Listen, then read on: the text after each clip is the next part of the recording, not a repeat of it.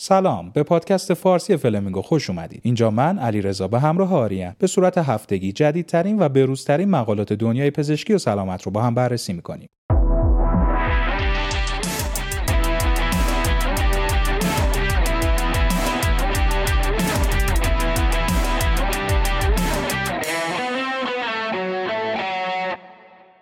سلام دوباره به همه. امروز پنجشنبه است 9 اردیبهشت ماه و 29 April. این بار 11 تا مقاله داریم براتون که خب همون به صورت خلاصه در توضیح میدیم. دو تا از مقالات رو به صورت بازتر می‌تونید که تشریف بیارین توی صفحه اینستاگراممون به طور ویدیویی ببینین. آدرس هم توی description و جای دیگه در دسترس هست. at sign فلمینگو پادکست توی اینستاگرام هست. می‌تونید follow بکنین و میریم سراغ مقاله اول.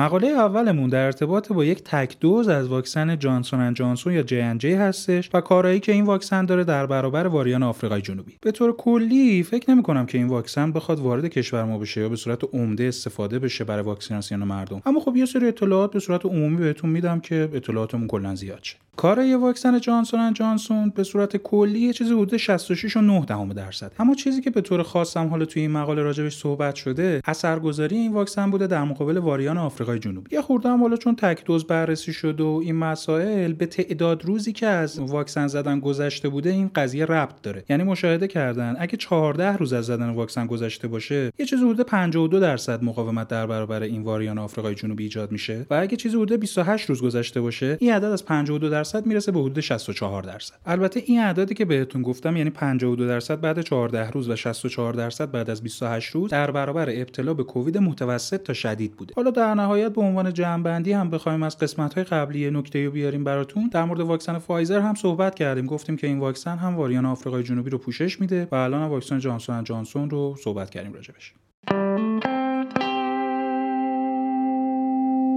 مقاله دوممون راجع به تاثیر مکمل های غذایی هست جلوی کووید 19 خب تو این مطالعه چیزی نزدیک به 446 هزار نفر شرکت کردن. به این صورت بوده که یک اپلیکیشن بوده. توی اون اپلیکیشن به مدت سه ماه وارد می‌کردن که ما حالا از نظر تغذیه‌ای چه مکمل هایی مصرف می‌کنیم. بعدش هم علائمشون رو بررسی کردن تست PCR رو بررسی کردن تا تاریخ 31 جولای 2020 حالا میریم سراغ نتایج به طور مستقیم. اونا که پروبیوتیک می‌گرفتن 14 درصد کمتر بوده ریسکشون برای عفونت سارس کوو 2 اونایی که چربی های حالا امگا 3 در واقع مصرف می‌کردن 12 درصد بوده این عدد براشون. کسایی که مولتی ویتامین مصرف می‌کردن 13 درصد کسایی که ویتامین دی مصرف می‌کردن 9 درصد. این عددی هم که گفتم بعد از این بوده که برای عوامل مخدوشگر احتمالی حالا ادجاست و کنترل صورت گرفته. از اون ور برای ویتامین C برای زینک برای حالا مکمل هایی که از سیر هستن اینا هم چیزایی بودن که تصور می‌کردیم برای سیستم ایمنی مفید باشن و خب جلوی سارس 2 رو بگیرن ولی اثر محافظتی مشاهده نشده. قبل از اینکه زیاد امیدوار شیم باید اینو بگیم که این اثراتی که گفتیم توی خانم مشاهده شدن. فرق نمی‌کرده از نظر گروه سن و بی ام همیشه مشاهده شده اما در مورد آقایون صدق نمی‌کرده و اثر محافظتی ندیدیم.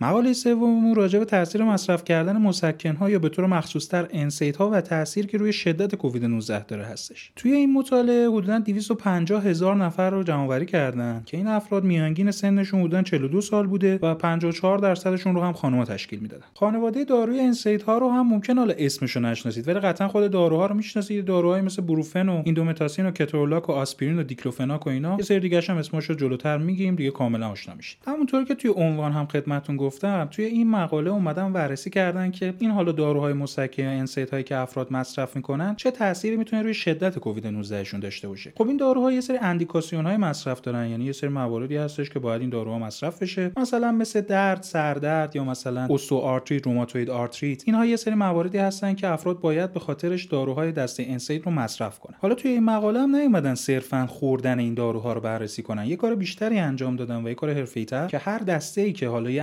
اندیکاسیون خاصی داشتن به طور مثال یه کسی که روماتوید آرتریت داشته و انسید مصرف می‌کرده رو اومدن مقایسه کردن با کسی که روماتوید آرتریت داشته و انسید مصرف نمی‌کرده. در نهایت مشاهده کردن از حدود 8 تا دارویی که داشتن تست می‌کردن 5 تاشون شدت کووید 19 رو توی افراد بیشتر می‌کنه. حالا این 5 تا دارویی که مشاهده کردن شدت کووید 19 رو توی افراد بیشتر می‌کنه اینها بودن. ایبوپروفن آسپرین کترولاک ناپروکسن و استامینوفن و مشاهده کردن آسپرین و استامینوفن با rate بالاتری از مرگ و میر همراه بودن و مرگ و میر بیشتری با خودشون داشتن. اما همه داستانم انقدر تلخ و سیاه نیستش. مشاهده کردن سه تا داروی دیگه از همین خانواده هستن که خیلی تاثیر خاصی روی شدت کووید 19 ندارن. حالا این داروها چیا دیکلوفناک و ملوکسیکام و سلکوکسیب. این داروها یه ویژگی خاصی هم دارن که حالا شاید این اثری که دارن یعنی اون اثری که ندارن در واقع به خاطر همین ویژگی خاصشون باشه. اونم این که اینا یه خورده انتخابی ترن و مهار کننده های سیکلوکسیژناز دو هن. فقط دوباره حالا یه نکته خیلی قدیمی و کلیشه‌ای و اینا رو من یه بار دیگه باید توضیح بدم که مقالاتی که ما اینجا بررسی می‌کنیم حالا صرفا تازه منتشر شده. بعضیش هنوز review نشده و اگه شما می‌خواید تغییری رو توی سبک دارویی خودتون داشته باشید توی داروهایی که مصرف می‌کنید به وجود بیارید حتما باید با پزشکتون مشورت کنید.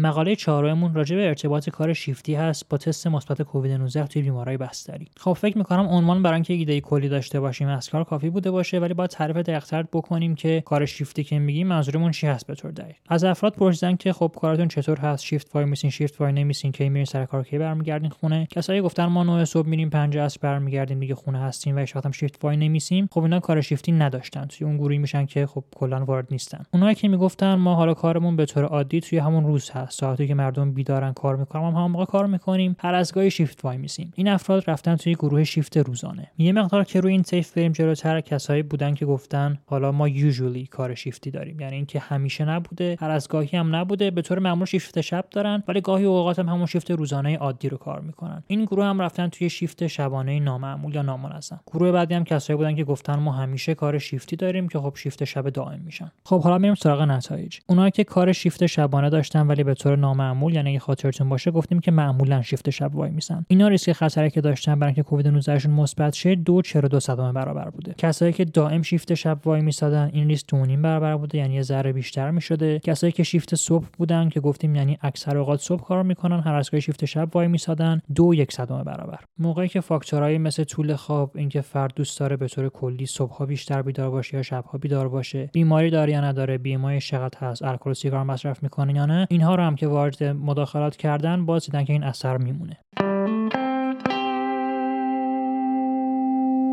مقاله پنجممون در ارتباط با شیوع کووید 19 در کودکان بیعلامتی هستش که به کلینیک های دندون پزشکی مراجعه می‌کنن. اگه خاطرتون باشه توی قسمت های قبل راجع به بالغین صحبت کردیم که به صورت بیعلامت به کلینیک های دندون پزشکی اونم به صورت حالا elective یا سرپایی مراجعه می‌کنن و شیوع کووید 19 توی این بالغین رو با هم بررسی کردیم که نیم درصد. اما خب خودمون هم می‌دونیم که داستان برای بچه ها می‌تونه یه مقدار متفاوت تر باشه دیگه. توی این مقاله هم دقیقا دست گذاشتن روی همین موضوع و اومدن شیوع این کووید 19 رو توی کودکان بیعلامت که به کلینیک های دندون پزشکی مراجعه می‌کنن. بررسی کردن. توی این مقاله 921 کودک با میانه سنی 6 سال رو مورد مطالعه کردن. بودن 50 درصدشون هم پسر بودن. در نهایت چیزی که مشاهده کردن اینه که از این تعداد کودک چیزی در حدود دو سه دهم درصد ناقل بیماری بودن و تستشون مثبت بود. خب در انتها فقط یه نکته می‌خوام خدمتتون بگم که کودکان هم می‌تونن توی انتقال این بیماری سهم داشته باشن مثل بزرگترها. ولی خب بچه‌ها چون خورده همیشه گوگلی ان و اینجور چیزا خیلی جدیشون نمی‌گیرن توی این مسائل. توی مقاله هم می‌بینید که بزرگسالا و بالغین نیم درصد بودن کودک‌ها یه چیزی حدود 2.5 درصد. یعنی مقدار بیشتره. خب اینو باید حواسمون باشه که به حال همین دیگه.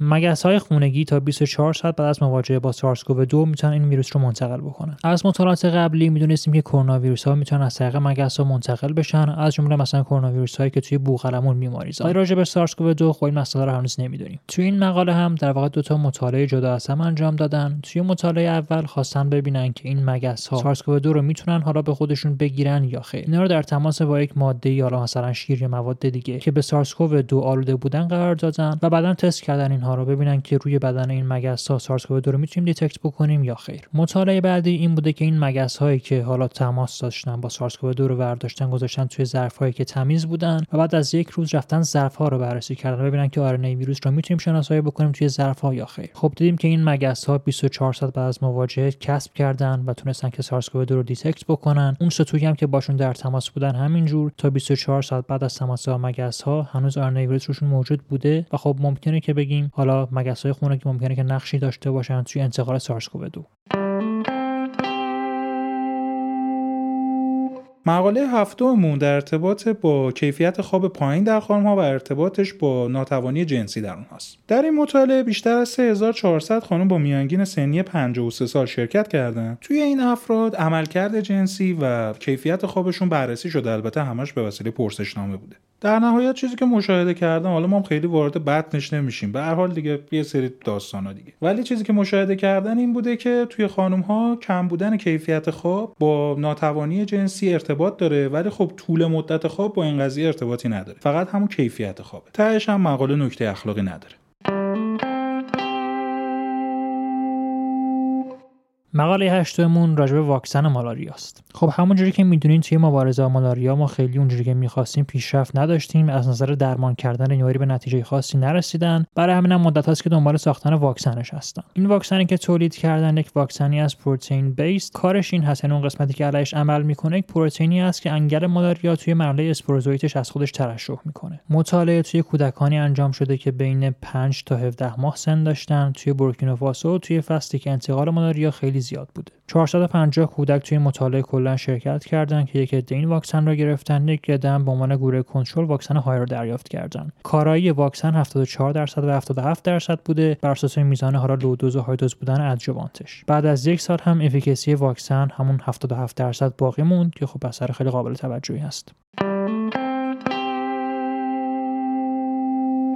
مقاله نهممون در ارتباط با گروه های خونی افراد و ارتباط اون با ابتلای افراد به بیماری هاست. خیلی وقت پیش یعنی ایام نسبتا دوری توی پادکست فلمینگو راجع به این صحبت کردیم که گروه های خونی احتمالا تاثیر دارن توی کووید 19 و اینکه شدت بیماری توی افرادی که کووید 19 دارن چه شکلی باشه. مثلا اگه خاطرتون باشه که احتمال خیلی زیاد خاطرتون نیستش گروه خونی او یه مقداری protective تر بود در برابر کووید 19 توی اون مقاله. واقعیت مسئله اینه که این موضوع فقط راجع به کووید نیستش یعنی کلا گروه های خونی ارتباط دارن با ابتلای ما به بیماری های مختلف و وضعیت های مختلف. این مقاله هم که اینجا می‌خوام خدمتتون بگم یه مقاله گسترده ایه یعنی در نهایت من شما رو توصیه می‌کنم که برید و خود مقاله رو مطالعه کنید مشاهده کنید چون که یه مقداری اصلا راجع به همه چی صحبت می‌کنید حالا در ادامه بهتون میگم. حالا این گستردگی این مقاله رو یه خورده بخوام براتون شرح بدم. داستان از اینجاست که حدود 5 دهم میلیون نفر آدم توی مطالعه شرکت کردن و بیش از 1217 category بیماری توی این مطالعه بررسی شد. حالا یه سری ارتباطات جالب این وسط بوده دیگه. یعنی ارتباطات جالب کلا همشون جالبه ولی تعدادشون زیاده. مثلا یه مورد رو بخوام خدمتتون اشاره بکنم. نگاه کردن که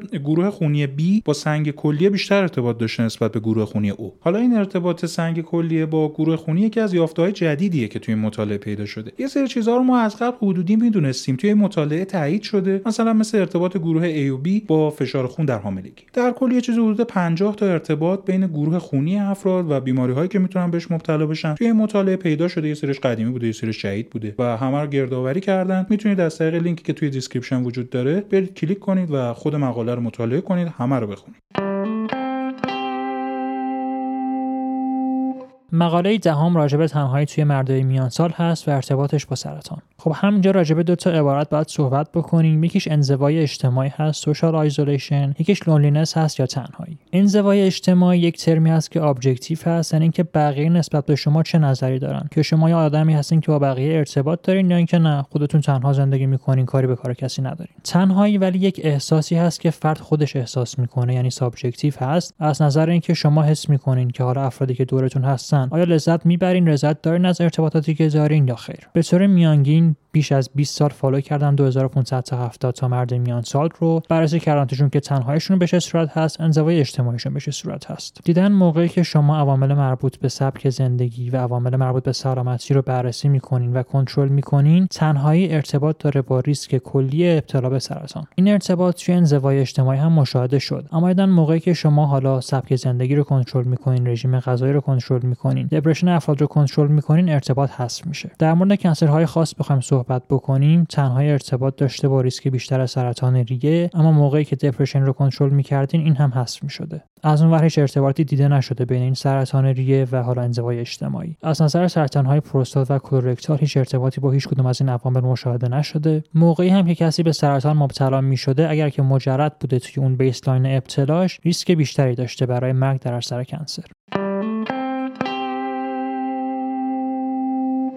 عنوان مقاله 11 اممون میگه معاینه پای دیابتی می‌تونه به ما در تشخیص فیبریلاسیون دهلیزی کمک بکنه. خب این هفته کنگره انجمن کاردیولوژی اروپا بوده و این مقاله که می‌خوایم خدمتتون ارائه بدیم توی این کنگره راجبش بحث شده. خب این غربیه پدر سوخته یه سری چیزای عجیب غریبی دارن واسه خودشون که ما اینا رو در واقع نداریم و اینجا می‌خوایم به دو تا اشاره بکنیم. یکیش یه ترمی هستش به اسم podiatrist و یکی هم podologist. تفاوت این دو تا اصطلاح با هم مثل تفاوت روانشناس و روانپزشک میمونه. podiatrist در واقع کسیه که حالا راجع به پا یه سری اطلاعات علمی داره و می‌تونه یه سری داروها رو برای موارد مختلف تجویز کنه. podologist مثل روانشناس میمونه یعنی همون در واقع بررسی ها رو می‌تونه انجام بده ولی دارو اینا نمی‌تونه بده. توی این مقاله دو تا podiatrist 6 تا podologist رو جمع کردن و به اینها یه آموزشی دادن که بتونن با استفاده از گرفتن نبض شریان های پا اینکه نبض آیا آنورمال یا نرماله رو تشخیص بدن. 300 تا بیمار دیابتی که هر ساله برای ارزیابی زخم پای دیابتی مراجعه می‌کردن به و مورد ارزیابی قرار می‌گرفتن رو توی مطالعه شرکت دادن و دادنشون دست همون 8 نفری که با استفاده از گرفتن نبض شریان های پا آنورمالی رو تشخیص می‌دادن. اون افراد هم خیلی خوب کارشون رو انجام دادن نبضایی که آنورمال بوده رو تشخیص دادن. فرستادن برای تستای بیشتر مثل اکو یا سونای داپلر و وقتی این تستای تشخیصی انجام شده در نهایت دیدن 17 درصد از این 300 نفری که مراجعه کننده بودن یه فیبریلاسیون دهلیزی داشتن که از قبل تشخیص داده نشده بوده. نتیجه اخلاقی این مقاله هم خب خیلی ساده است دیگه. یعنی می‌تونیم با استفاده از گرفتن نبض پا یا آموزشی که حالا می‌تونیم به یه سری افراد بدیم با هزینه بسیار کم یه بیماری بسیار خطرناک رو تشخیص بدیم. درود بر شما همراهان گرامی پادکست فارسی فلامینگو این قسمت که قسمت 41 من بود در همینجا به پایان رسید. خیلی ممنونم از اینکه بهمون گوش دادید. تا اینجا همراهمون بودید. این قسمت رو like می‌کنید. قسمت های دیگر رو گوش می‌دید like می‌کنید. به دوستاتون معرفی می‌کنید. حتما به page اینستاگراممون یه سر بزنید. اونجا ویدیو صورت ویدیویی خیلی حرفه‌ای درست حسابی شیک ترتمیز بررسی می‌کنیم دو تا از مقالات رو. حالا سعی می‌کنیم که یه سری حالا data های اضافه تر و چیزای متفاوت تر هم بررسی بکنیم که برای شما که اینجا رو گوش می‌کنید اونجا تکراری نشه. دیگه دیگه نداریم چیز خاصی یعنی هرچی الان فکر می‌کنم دیگه نکته خاصی به ذهنم نمی‌رسه. فقط مراقب خودتون باشید و کووید هنوز هستش و اینجور داستانا. تا درودی دیگر بدرود.